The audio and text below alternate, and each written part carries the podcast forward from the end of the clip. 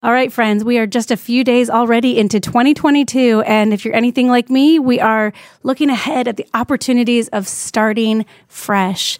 I am thinking about what it looks like to be intentional for myself this year about digging deep into God's word and creating those rhythms. And you know that at She Reads Truth, we believe that reading your Bible every day is what's going to help you grow most in your confidence and your understanding of the Bible. That's why our mission at She Reads Truth is to help you become a man or woman in the Word of God every day. And by signing up for a She Reads Truth subscription box, you're asking us to help you make Bible reading a daily habit. And the good news is we've already done the work of curating daily reading with a community for every single day in 2022. As a subscriber, you're going to get the newest study book delivered right to your door every month so you never have to decide what to read next or remember to order on time. Listen, we've heard from so many women that after consistently reading for just a few months, they've already seen a difference. They're more confident, they better understand the context of what they're reading, and they look forward to spending more time in God's Word. So, if you want to make this the year you really stick with Bible reading, or you want to continue to stick with the Bible reading that you did so well in 2021, I want to invite you to the She Reads Truth subscription box. Just go to shereadstruth.com slash subscribe, and you can sign up for a digital or physical study book to be delivered to your door every month. Again, that's shereadstruth.com slash subscribe. Happy New Year! Happy New Year! And welcome to the She Reads Truth podcast, where we open our Bibles and talk about the beauty, goodness, and truth we find there. I'm your host, Amanda Bible Williams. And I'm your other host, Raechel Myers, and we are thrilled to be kicking off our five week study of the Gospel of John. Y'all, we love to read a gospel. We love to read a gospel in the new year. And we're so excited about the guests that we have for this series. You're going to love them. We're kicking off today with Jon Tyson. Y'all, Jon Tyson is a pastor and a church planter in New York City. He's originally from Australia, which you're going to love. His voice, his reading voice of scripture is just a joy. He moved to the United States over two decades ago with a passion to seek and cultivate renewal in the Western church. And we're so glad that he did. Y'all, Jon has written a number of books that we're going to list and link in our show notes. You'll love them. Sacred Roots is his most recent one, but he has excellent resources about being an intentional father, which our family has appreciated. Jon lives in the Hell's Kitchen neighborhood of Manhattan with his wife and his two kids, and he serves as the lead pastor of Church of the City, New York. Jon is a pastor, and it is so fun to interview pastors about books of the Bible. And this episode is really special. You're going to love it. We're going to talk about John, and we're also going to talk about New Year rhythms, which are really great to chat about at this time. So, yeah. anyway, let's get right to it. Guys, Happy New Year! Happy New Year! 2022. This is going to be the year, you guys. This is 2022. It. Jon Tyson, we are so happy that you are joining us today. Happy New Year! Happy New Year. I cannot believe how quickly time has flown. Honestly, it feels almost like out of body, like some sort of supernatural experience compared to 2020, it's 2021. Real, yeah. 22's been wild. Yeah, no kidding. And what does New Year's look like in the Tyson house? Like y'all are in New York City. Do yes. you go watch the ball drop? Like, what does it look like? So, I've watched the ball drop twice, maybe the most horrific experience of my life. You can't go to the bathroom, you're stuck in Times Square. Our church actually does like all night prayer and worship on New Year's Eve. So, uh, we do oh, eight oh, hours of prayer and worship all the way through. So, start at 10 and go through to 6 a.m. and just try and pray it in, one of those Moravian all night prayer sessions. So we've done that the last few years, and it's just honestly extraordinary. I that's love beautiful. that. Yeah. Oh, that's cool. And like kids and adults and everybody staying up and doing the thing. The kids tend to crash out, sleep on pews, that sort of thing. But they're there what in the building. What a good growing up memory, though. Yeah, definitely, definitely. I love that. Yes. All right, we'll be there yes, next year you're oh, invited. Yeah, that's right. Yeah, I love that. Okay, and then so what does like for you? I loved reading your bio, by the way, Jon. The line that you had in there that said that you moved, of course, you know, about 20 years ago at this point. Is that right? It's 24 years. 24 years ago, yeah. you moved here from Australia to quote cultivate renewal in the Western Church. Yes, so first of all, thank you. Thanks for that. Thank you yes, for coming. But like, what does that look like? Like, what does that look like for you over the last 20 years, cultivating renewal? Well, I've spent the last 16 years in New York City basically planting churches, the last five years trying to build a movement of prayer, basically for revival and awakening. So, yeah, my passion is to see a church filled with the tangible presence of God, holy disciples, bold disciples. And then, uh, yeah, the manifest power of God to do things that are simply Amen. undeniable. God is here. There's these times in church Yeah. history where the presence of God would be so tangible. There was manifest zones of the glory of God, undeniable, completely, you know, changed history. New York City had one the businessman's revival, and in it, over 1 million people became Christians. They closed Wall Street at lunchtime. Every church in Manhattan was filled with people crying out to God. It was just extraordinary. So it's the When same was God. this? that- What year was that? this is 1800 and Okay. gosh, I'm, I'm forgetting. It's terrible. That's I've studied I- this stuff so much. Oh, you gave us No. a century. That's pretty I want that to happen again.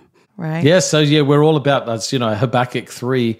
Lord, of we've heard of your fame. That's it. We stand in awe of your deeds, renew them in our day, in our time, make them known. That's our huge, Amen. huge prayer. So Oh, I love that. I love that. I know we'll get to our book that we're starting, our study that we're beginning with the She Reads Truth community, but I'm just I'm so interested in all the things that you're doing, Jon. I want to hear also not what does New Year's Eve look like for you, but like what does beginning a new year look like for you? Like is it for you? I know for some people it's like, well, I'm going to like start doing this, this, and this. And for many people it's kind of the opposite where like it's i'm taking things away or i'll stop trying to answer the question for you what does new year like what does a new year look like for you Well, it is a. I mean, uh, even though chronologically it's just another day of your life, psychologically, like it's an opportunity for change. You know, Exactly. an opportunity Yeah. for reflection. I mean, I basically look over the quadrants of my life heart, soul, mind, strength and just ask the question Am I becoming more or less like Jesus? Why? And then what small things can I do in each category to sort of move into that? So I try not to do massive, dramatic things that you can't sustain. Yeah. I try and do small things that I, you know, I mean, you change That's for the most part by consistency, not intensity. So I try and pick a few little small things and have a, a theme and the goals for the year, and then just try and keep it going. Basically, rely on God's power, try and be faithful, and then if you do that quite a few years in a row, over a decade or two, you become more like Jesus. You grow in your faith, and you can handle life's challenges. i love this that's beautiful And now I have my plan. really encouraged by that thank you it feels Yeah. I, I think that long obedience in the same direction is Yeah. so much more effective in becoming like christ Yeah. than than the big intensity Yeah. Mm. yeah that's Well, good and this is an appropriate book of the Bible, an appropriate gospel. Any book of the Bible is appropriate to read in the new year. But in John, you know, it starts with in the beginning was Yeah. the word. Yeah. And we're here at a new beginning, at a new year. Yeah. And we get to talk about the word with a capital W, Mm-hmm. Jesus, who is the word and who has been here from the beginning. Yeah, Jesus right. didn't just show up in the New Testament. Right. He is a member of the Trinity Mm-hmm. and was with God in the beginning. And we'll read that all things were created. Yeah. uh, I'm so him. happy to be reading a gospel right now. Me I know too. that we like to say never be too far from a gospel. And this is, Which props to Beth Yeah. on our team for Yeah. telling us that. and so it feels good to be starting a new year, starting in the book of John. Mm-hmm. I mean, we've read as a community, we've read the book of John before. We've not read it since the podcast started. So we've not gotten a podcast Oh, about, that's true, yeah. about the book of John, which is exciting. I mean, some things to know. Of course, it's written by the apostle John and some cool things about the book of John. Number one, we always like to tell you, don't be afraid to sit down and read the whole book in one sitting. Um, That's right. Before we begin, it takes an hour and 50 minutes for the average reader to read this book. Sit down, set aside some time. It might take me four hours if I'm honest, but sit down and read the book as one whole piece of literature, and then we'll go through it day by day. So I want to encourage you guys to do that if you can. It always produces fruit. It is a really good thing to get to do. Beyond that, there are some cool things that are unique to John. First of all, almost 90% of the book of John is unique from the other gospels. So it really is as the fourth gospel, it's a very different book than Matthew, Mark, and Luke. Like I believe the people that have done that research to give us that stat, but I still feel like getting out like highlighters and me because that just doesn't feel like that Ninety ninety percent feels like right? a lot. I think we're so familiar with the content. You get so familiar with the Right, beauty that's right. God, John's gospel. It seems so intuitive and so natural. Yeah, exactly, exactly. Other cool things in the book of John. I just like to tell you guys all the like little fun facts and then we'll like dig in. So there are some things that John specifically does to point to the deity of Jesus. One thing he does is he narrates these seven messianic signs that we'll find as we go through the next 5 weeks. He also provides Jesus's his seven I am statements, which we'll get to enjoy as well, like I am the good shepherd, I am the true vine then also we get a lot of fulfilled prophecy about specifically about mm-hmm. Jesus' death in the book of John. Anyway, lots of symbolism, lots and lots and lots of going back to the Old Testament, which you see in all four gospels. But one of my favorite things about the book of John is the prologue. Yeah. Set this up for us, Jon Tyson. Yeah. There's going to be a lot of John said today in yes. this episode. yes. John and John. Give us, pastor us for a bit about this beginning to the book of John. Can I just start at the very ending because I think it frames the whole thing? I mean, John says, I have written this that you may believe Jesus is the Son of God, and by believing you may have life in his name. And this is yeah. so personal to me. I was reading through this this morning, and honestly, I had to put it down, walk around the streets of New York City, and just weep with joy because this is my experience of the gospel. I have received life through Jesus' name. Amen. This gospel is so personal to me, and it's written that you may enjoy that life of God.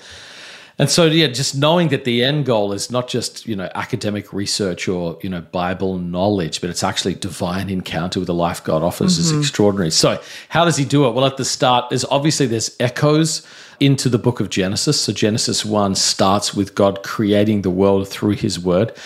And I think it's a beautiful, hopeful word for us as well that God is recreating all things through Jesus.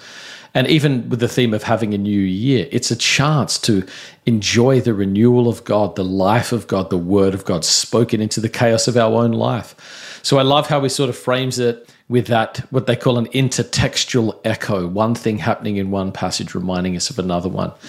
And then it's revealing the beauty of who Jesus is. That God that the children of Israel loved, Yahweh, is now being given further revelation in the person of Jesus and he's becoming closer. So there's Old Testament imagery, obviously, he's tabernacling among us. Mm-hmm. So that means God's desire is to be present with us. He's becoming flesh he's entering into the human story. And it's just communicating at the top of God's divine lungs I want to be with you. I want you to know me. Isn't that extraordinary to be on the receiving really end yeah. of the attention of God where He is making a declaration and speaking truth into our lives? So I love this introduction too, and I think it's one of the most beautiful sections in all of Scripture. Can we read some of it? I think we have to. And yes. I I mean the truth is that we could easily spend the entire time in this one yeah. one section of scripture. It is true. so rich. Jon, but, will you read some for us? Mm-hmm. I mean mm-hmm. I mean honestly, maybe the whole prologue. Okay. And feel free to interject things as you read. Just I love it and I think our listeners will enjoy listening. In the beginning was the word and the word was with God and the word was God. He was with God in the beginning. All things were created through him, and apart from him, not one thing was created that has been created. In him was life, and that life was the light of men. That light shines in the darkness, and yet the darkness has not overcome it. There was a man sent from God, whose name was John. He came as a witness to testify about the light, so that all might believe through him. He was not the light, but he came to testify about the light the true light that gives light to everyone was coming into the world. And all of our friends who just finished Advent with us as we walked through the theme yeah. of light in Scripture are yes. nodding, going, Yes, yes. yes. That's right. he was in the world, and the world was created through him, and yet the world did not recognize him. He came to his own, and his own people did not receive him. But to all who did receive him, he gave the right to be children of God, to those who believe in his name who were born not of natural descent or the will of the flesh or the will of a man, but of God. The Word became flesh and dwelt among us. We observed his glory, the glory as the one and only Son from the Father, full of grace and truth. John testified concerning him and exclaimed, This was the one of whom I said, The one coming after me ranks ahead of me, because he existed before me. Hmm. Indeed, we have all received grace upon grace from his fullness. For the law was given through Moses, grace and truth came through Jesus Christ. No one has seen God, the one and only Son, who is himself God and is at the Father's side. He has revealed him. This is just staggering. It really is. This is the word of the Lord. Yeah. Thanks be to God. Wow. I mean, I don't even know where to begin. Obviously, the light theme is very exciting to see having come out of Advent. But like, mm-hmm. what are like when you say it's staggering? Like, what are you feeling as you read that, Jon? It's just giving us like high definition detail of what God is like. Yeah. We're just we're being invited into deeper intimacy. And I think I don't know. I haven't had a perfect past. I think we've all struggled with sin, guilt, and shame. And to realize that He comes full of grace and truth. Mm-hmm. And we've received grace upon grace. And so it's one thing to know that there's a powerful God, but it's even more extraordinary to know that that power comes with love. And Yeah. that that love is given to us, pointed through us, and then He gives us the right to become children of God. And that's what we ache for. We ache to be wanted. We ache to be known. We ache to be received. And that's the invitation in this verse make room in your heart because he wants you to join his family. So, I mean, I, this is life itself right here. This is his life, you know? Yeah. That verse that you just pointed out that we have all received grace upon grace from his fullness. Hmm. That John in his gospel overarching theme is the identity of Jesus as the mm. son of God, the divinity mm. of Jesus. Yes. And so that we receive grace upon grace and you could keep going upon grace upon grace upon Yeah. grace, right? Yes. From his fullness because he is God. And so he has, he is that fullness in himself. Yeah, the one and only Son who is himself God and is at the Father's side, he's revealed him. Jesus mm-hmm. is showing us what God is like. No one's ever seen him, but this is Yeah. what he's like. And so to me, you know, with so many debates in our culture at large, what is truth? Who is God? What is God really like? God is Yeah. like Jesus. He is showing us the Father's heart, the Father's love, the Father's glory. So that's why your phrase was never far from the Gospels. I always say to the people in our church, never leave the Gospels. You're always good, no matter what better. your Bible reading plan is, you've got to be in the Gospel at all times. I like that. Yeah. And the way that we do that at She Reads Truth is just that, like, always having curated scripture. So even if we're in, Yes. you know, Ezekiel, we will also be pulling in Yeah. gospels as we go. Yeah, I love that. Good. Okay. And so as we go, I mean, y'all know listening that the goal isn't to do the work for you, but to excite you to do the work, um, to get you excited about the reading that you have ahead of you. So obviously, we won't be able to read everything or get through everything today in this hour, but this week of reading is just so special. There's so much happening right away. We've just read the prologue, but now we begin the narrative and we get into John the Baptist's testimony and we're going to get mm-hmm. into this week we'll read two of the signs of Jesus. The signs another word for miracles, the mm-hmm. wedding at Cana and then healing the official son, That's right. Also in Cana. also in Cana. That's correct. Yeah. But where do we want to go from here? I mean, before we turn the page to the second day's reading, this passage from Hebrews, I mean, you're talking about curating scripture. To me, it gives us kind of like this is the big picture of the Gospels. This Hebrews 1 1. Long ago, God spoke to our ancestors by the prophets at different times and at different ways. In these last days, He has spoken to us by His Son. Mm.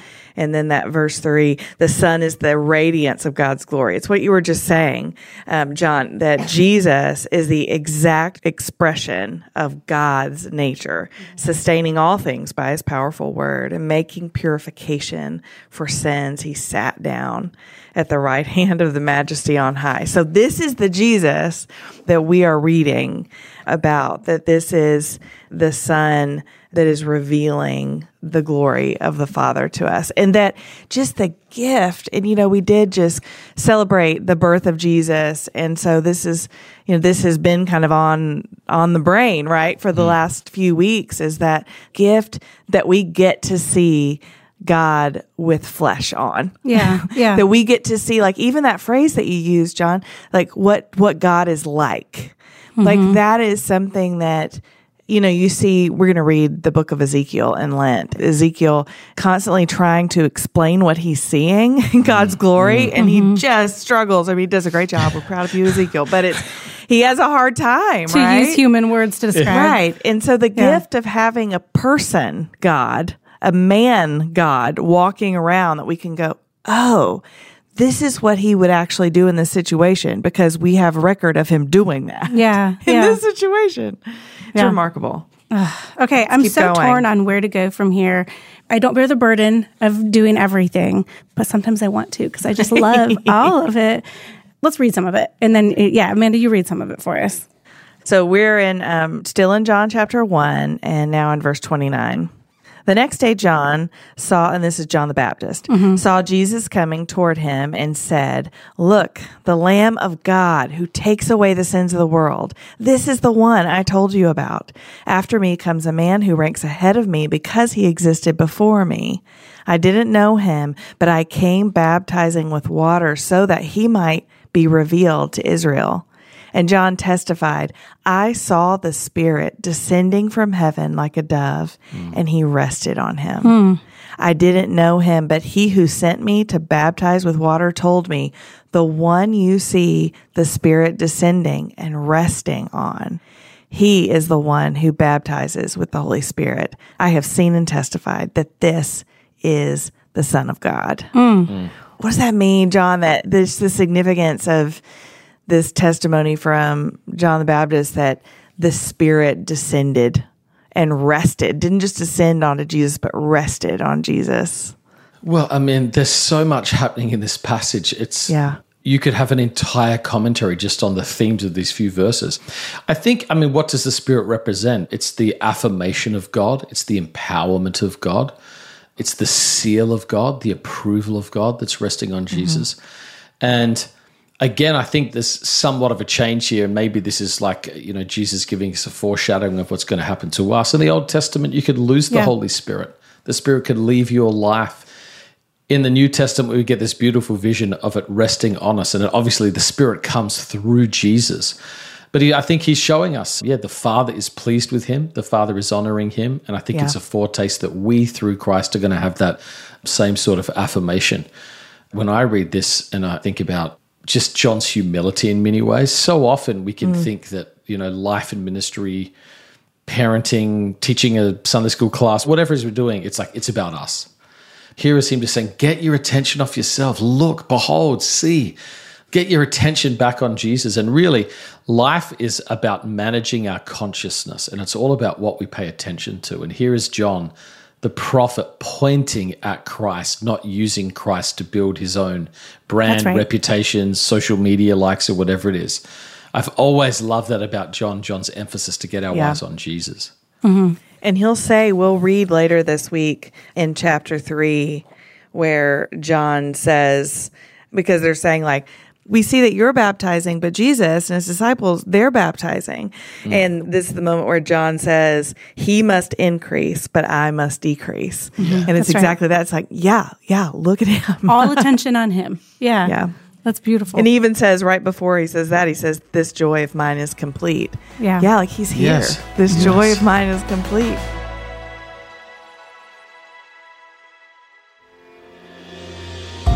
Hey, friends, a quick break to tell you that the movie Redeeming Love will finally hit theaters on January 21st. Now, you'll remember our conversation with Francine Rivers back in our Hosea series. Francine is the author of the book that the movie is based on. It was an international bestseller, it has sold 3 million copies in 30 different languages. And so many of you have told us that you have loved this book for years and years. But if you're unfamiliar, the film Redeeming Love follows the story of Angel, a girl whose life is marked by abuse and betrayal until she meets Michael Hosea and encounters a love unlike anything she has ever experienced. The film Redeeming Love features Abigail Cowen, Nina Dobrev, Eric Dane, and Famke Janssen. It's rated PG 13 and it premieres January 21st in theaters nationwide. For information or to find tickets to a theater near you, visit redeeminglovemovie.com. That's redeeminglovemovie.com. We also, in day two, get to read about the moment that Peter meets Jesus. It's such a like sweet little detail. Yeah. We read Acts together as a community in the fall. We've studied a lot of the life of Peter. And so to see this moment where I didn't realize that Peter was first a disciple of John the Baptist. Mm. And his brother Andrew says, Come, like, I think his words are, let's look in chapter 1, verse 40, it says, Andrew, Simon Peter's brother, was one of the two who heard John and followed him. He first found his own brother, Simon, and told him, We have found the Messiah, which is translated the Christ. And he brought Simon to Jesus. When Jesus saw him, he said, You are Simon, son of John you will be called Cephas, which is translated Peter. It's their like their meet cute. I love it. And we get our first follow me. Yeah. Yeah. I was having dinner with a friend last night and we're just sharing, asking the question, where did the voice of God first break in and change your life? And uh, he was talking about how he read a page on a book and he had plans to go to a certain college and have roommates and build a life for himself. And he just read one little passage and it changed his whole life, that little prompting of God.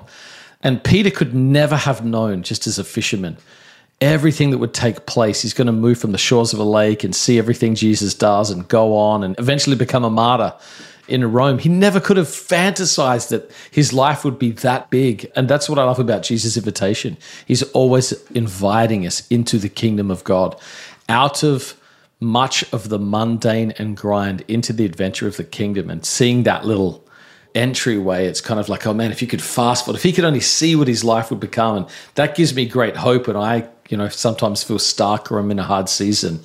Following Jesus always leads into the kingdom of God. This will move on. You know, I love that. It's a great little That's insight. Right. Oh, I love that.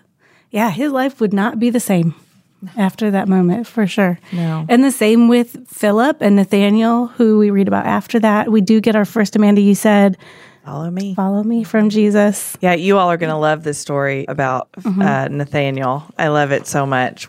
You know, Jesus says, like, I saw you before mm-hmm. you saw me, essentially. Mm-hmm. Like, yes. I, I saw you sitting under that fig tree. And Nathaniel says, Oh, you are the son of God. And he's like, you just wait. It's like a Hamilton moment. Yeah. Just yes. you wait. yeah. so good. Okay. I really want to hear from Jon. Jon, I want a mini sermon. Just kidding. No pressure.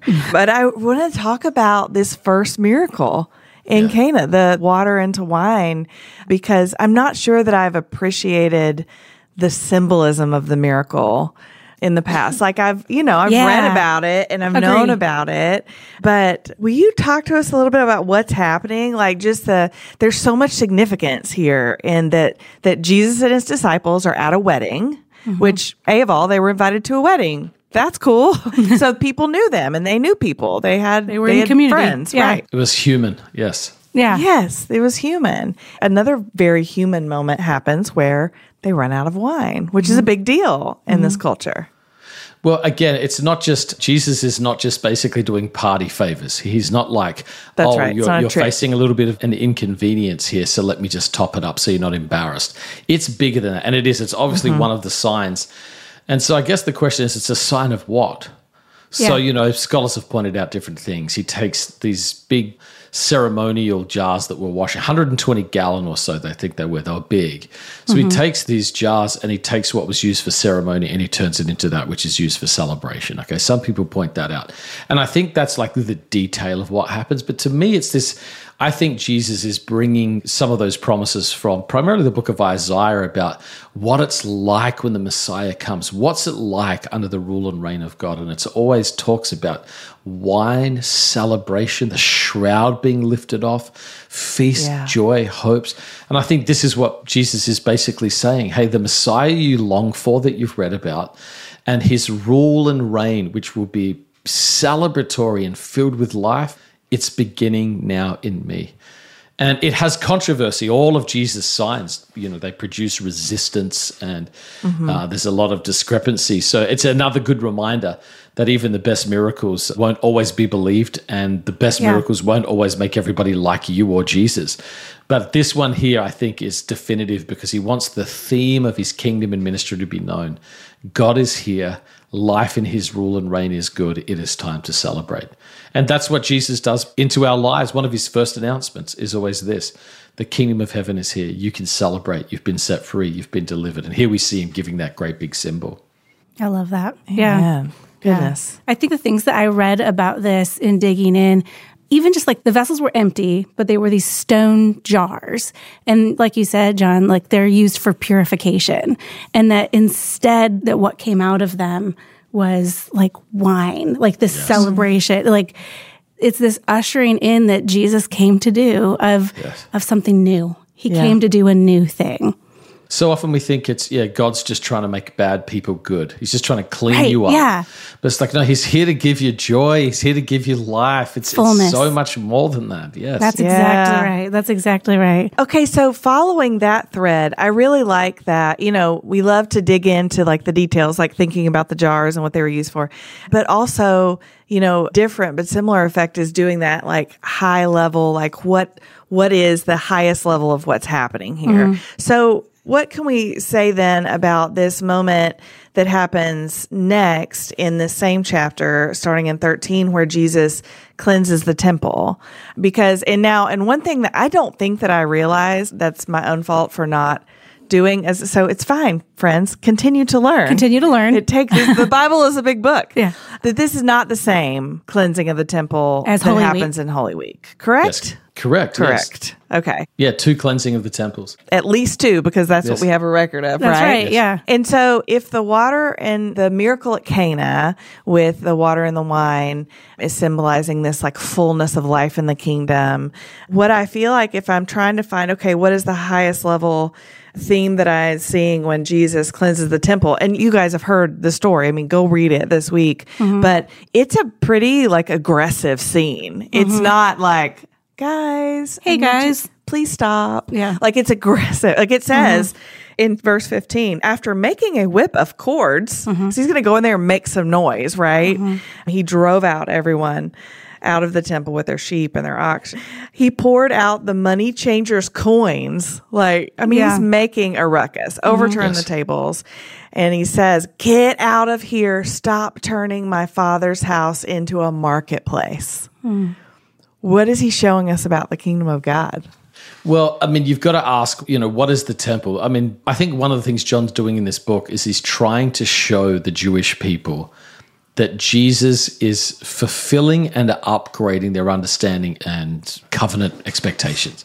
And for the Jewish people, they called the temple the navel of the universe. They believed it was the place where heaven and earth met. Mm-hmm. This was the place you truly had access to God. And I think what Jesus is saying is you've cluttered the way, you've mm. blocked access to God, which is what he explicitly says to the Pharisees. And he's saying, I am coming to cleanse access to God, but I'm relocating it away from a building into a person. I'm relocating it away from perpetual sacrifice to my one sacrifice. And I am letting you know that the place you will now meet God is not in a building, but it's through relationship with me. So it's actually one of those things when, like, if you talk to a Jehovah's Witness or people in other religions, they say Jesus wasn't God. I'm like, this is such an extraordinary claim to say mm-hmm. that your whole system, which is controlled by priests and sacrifice and a sacred location, all of that I'm assuming into myself as a person. And it is by hmm. being in relationship with me that you will have access to all of those things. It is such a meta claim. And Jesus is letting them know this priesthood that's been corrupted, this system which somehow has been co opted. I am cleansing it and reestablishing it in a person, not just a place. And to me, this is like one of the great shifts. And obviously, it makes them angry at him. It's a confrontation with their hypocrisy and what they've done to God's commandments. So, this is a beautiful moment, but you said it, it's an intense moment. Yeah. Mm-hmm. Well, and even just that statement, stop turning my father's house mm-hmm. into a marketplace. I mean, that's another, you know, statement of his divinity. Like, That's right. I am the mm-hmm. actual son of God. Mm-hmm. Yes. And in these two seemingly unsimilar events, the wedding at Cana miracle, and then this, in both of these, he's ushering us from old to new. He's Yes, saying, yes. you know, Yeah, this that's good. purification to like this new wine. Mm-hmm, And then mm-hmm. he's saying, you know, from this temple where you worship to now you worship me. And, new and- covenant. and this new covenant. And we'll see even later this week, this ushering, like that same idea with the Samaritan woman, where he says, like, there will come a time where my people will worship in spirit and in truth, where it's no longer about a building. Yeah. That's just one of the most, one of the beautiful themes mm-hmm. that we're seeing in the book of John.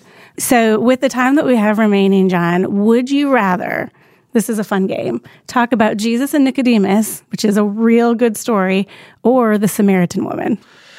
Well, look, I love Nicodemus. I think it's a very amazing text that shows us how humble we have to be. If a teacher of Israel who knows the law still has to be educated in the ways of Jesus, it's both confronting and humble. But that's not, I want to talk about the woman. The Yeah. woman to me Oh, good, good. I was hoping you would choose that. I also love Nicodemus. Mm-hmm. Yes. But this Okay, but tell us why. Tell us why you chose this. Well, yeah, I got to go to Israel. I actually went on a peacemaking trip. Like this was with the Telos group. This was like man a decade ago.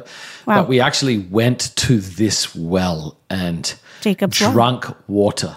So I No drank kidding. water from this well that uh, a priest gave us that was there. And they think this is it. Like there's very little historic conjecture. And when Wow. you see the context and the place and you realize Jesus is God in the flesh on earth, meeting a woman who's been ostracized and is using he's using this as an invitation into relationship with him as honestly one of the most sacred moments of my life. yeah, I can see why. I love that. I mean, there are so many reasons that culturally speaking, this interaction shouldn't have happened. Yes. Right? Yes. Like she's a Samaritan, he was a Jew. Mm-hmm. So, and they were not She's friends. a woman, he's a man. Right. Yes. Culturally, they She's do a, not. he's a rabbi. Like all of the reasons. even more. Yeah. Yeah. Yeah, I think it's it, what I, I love about this text. This text is such a confrontation to me because so often we build ministries with, that we are comfortable with. And here's the simple point if the disciples were running Jesus' ministry, this woman never would have been saved. Yeah. If the disciples Wow, were running that's this true, yeah. ministry, the breakthrough never would have happened in that village. They had categories that said God can move within these parameters, these cultural conditions. And they're nervous. They don't want to talk to Jesus about it, but they're like, you're crossing a boundary here that we know you shouldn't be crossing. But Jesus' boundary crossing love brings this woman to himself. So it shows God's heart for the individual, but it ultimately results in a breakthrough in that village. And to me, it's like I'm so grateful that ministry in the world today doesn't depend just on our human categories. It is mm-hmm. like it's not disciples ministry, it's Jesus ministry. And I always want to remind people sometimes they think, you know, well, what about this and that with the church? It doesn't always get it right. I'm like, yes, but Jesus always does. Even when we put right, boundaries in the wrong places, Jesus brings people in, lifts their vision, gives them truth. It's still a hard conversation, but it's a merciful conversation. And what it results in is her being radically connected to God. and then sharing the gospel. Like a detail that I noticed for the first time this time was that the disciples were in the town that she eventually went to. They came in verse 30 of chapter 4. It says they left the town and they made their way to him. So they came from the town and she went to the town. And it says, now many Samaritans from the town believed in him because of what the woman said when she testified. And it goes on. But the, her testimony of having encountered Jesus and him crossing the boundaries to meet with her mm-hmm. saved many. Yeah. Yeah. Isn't that beautiful? Like that the disciples had come from that town and weren't able to produce the fruit that was Yes, produced. that's it. That's it. Yeah. You know, ministry with traditional discipleship categories in their day Yeah. would have skipped this whole encounter. and perhaps this whole people group. Like Yes. it's just Yeah. It's funny because I mean again, we read Acts this fall as a community and we saw the crossover from first Jew then to Gentile and it's mm. exciting to see the mm. gospel being availed to the world. But that's not when it started. Jesus started that. Like Jesus Yeah. started availing the gospel Yeah. to the world. And you know, we call it the Acts of the Apostles, but it's the acts of Jesus that are being carried out, you know, Yes, yes. Mm-hmm. through them. Yeah. that it's an invitation you know what that's what strikes me about this passage is how invitational it is where jesus is saying you know you could drink this water all day long. I'm paraphrasing, mm-hmm. obviously. You mm-hmm. could drink this water all day long. You will still be thirsty. But if you drink the water that I give, you'll never be thirsty again. And she's like, Give me this water. Mm-hmm. Oh, I said this is one of those claims again. Only someone who is insane or God can make this claim. Right. You know, Right. that like by drinking from me, whatever that even means, that Right. the deepest thirst of the human heart will be fully quenched. What an invitation. And, and honestly, we live in a world today, I think there's so many people who are thirsty for meaning, for hope, for freedom, for forgiveness. They're trying so many other things, but Jesus again roots it back in himself. I alone am able to meet the deepest needs and longings of the human heart. And in many ways, that's one of the reasons I follow Jesus. This is my story. Yeah. I was a seeker, I was passionate, I was hungry. And I didn't want to become a Christian because I thought, gosh, there's no life there. It's death, it's slavery, it's law. And I realized, no, all those things were actually routed to him. And I found complete satisfaction in turning right. to Jesus. So I love this. What a passage. The other thing in this passage that I think I just noticed new for the first time, and it makes me think of the work that you're doing, Jon, is that kind of 34 through 38, where Jesus is saying, you know, my food is to do the will of him who sent me. But then he goes on to say, don't you say there are still four more months and then comes the harvest? Listen to what I'm telling you. Open your eyes and look at the fields because they are ready for the harvest.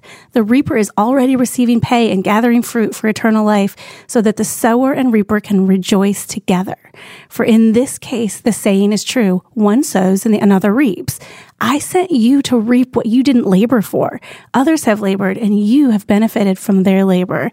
And I read that and, And he's speaking to the disciples. and he's speaking to the disciples, and like their role is distinct from Jesus' role here. He is sowing, and he's going, You're going to need to do a lot of reaping. And I think about the science of planting and mm-hmm. harvesting, and you know, from one seed comes a harvest, and from that harvest comes more seeds that you can plant.